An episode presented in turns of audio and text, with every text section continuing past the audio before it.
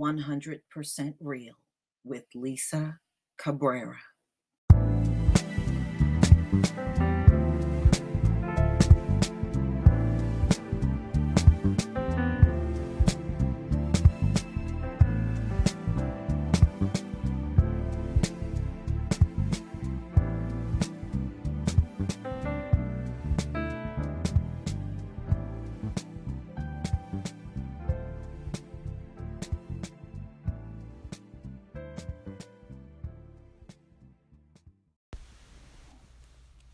Ladies and gentlemen, the New York Times put out an article about black people wearing sunscreen. Number one, damn near all of that sunscreen on the shelves are toxic. Okay? And really, nobody should have that toxic mess on. Number two, we love the sun. We we love the sun. Remember, we come from a hot part of the earth we love the sun. Number two, I never burned a day in my life. So, that being said, no, I don't care what they suggest black people should wear. I've been in a black family my whole life. I can't think of nary relative in my family that ever been harmed by the sun. Not one. And I have a lot of relatives, okay? And they're black. Not one have I ever seen in all the years I've been alive anybody in my immediate family, mother, father, brother, never seen nobody with a sunburn. Ladies and gentlemen, how would we have gotten through chattel slavery if we were getting burnt all up all the time? It would not have been able to really happen at all. They would have had to find another group of people if we were burning that badly in the sun. So let chattel slavery be your proof. Those folks worked from sun up to sundown, roasting out in those fields. It didn't matter how hot the sun was they worked. So, does it make sense for a dark skinned woman to put on sunscreen? According to white people, yes. According to black me, no. Okay? None of their suggestions have ever worked out to be anything good for us. So if they're suggesting it, I know right off the bat it ain't no damn good. Number two, ask yourself you've gone through your whole life with no sunscreen. You spent hours out in the sun. I'm out in the sun for long periods of time. I have yet to come in the house with a sunburn. Ain't never happened. So they're not saying that we, can, you know, what the funny part is, in this article, they are not saying that a lot of black people get sunburn, but they are suggesting that you wear it too. And I'm saying no. If I'm seeing white people all summer long, all spring long, because y'all be burning even in the spring, year round, really. So if I'm looking at you and you are red, walking around beet red, and you had sunscreen on, what the hell kind of impression is that for a black person? I'm looking at you with all kinds of peely skin.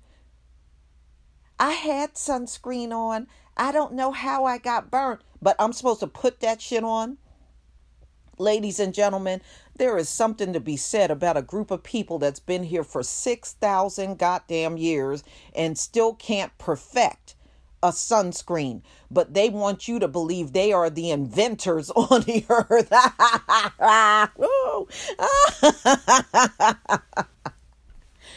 you know, and the funny part is, I bet you every dime in my wallet, if we made that sunscreen, that shit would work. If black people made it, it would work.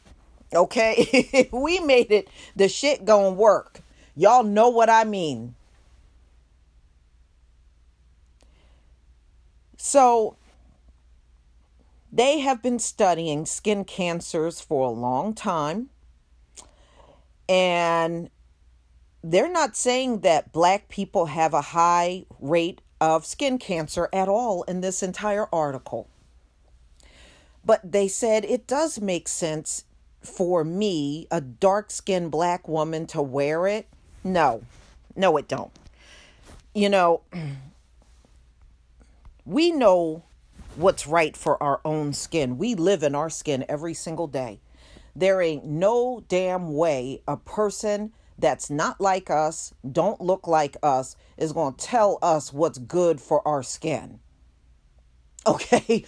We are out in that sun for long periods of time and we don't even age as badly as these folks. These folks, man, they age bad. It don't even matter that they're wearing sunscreen. They still age bad. That being said, why would I want to wear the same products that they got on and I'm looking at them all wrinkled up, all jacked up looking, bad looking skin, red, peeling, pus balls, but I'm going to follow the lead of people with skin like that?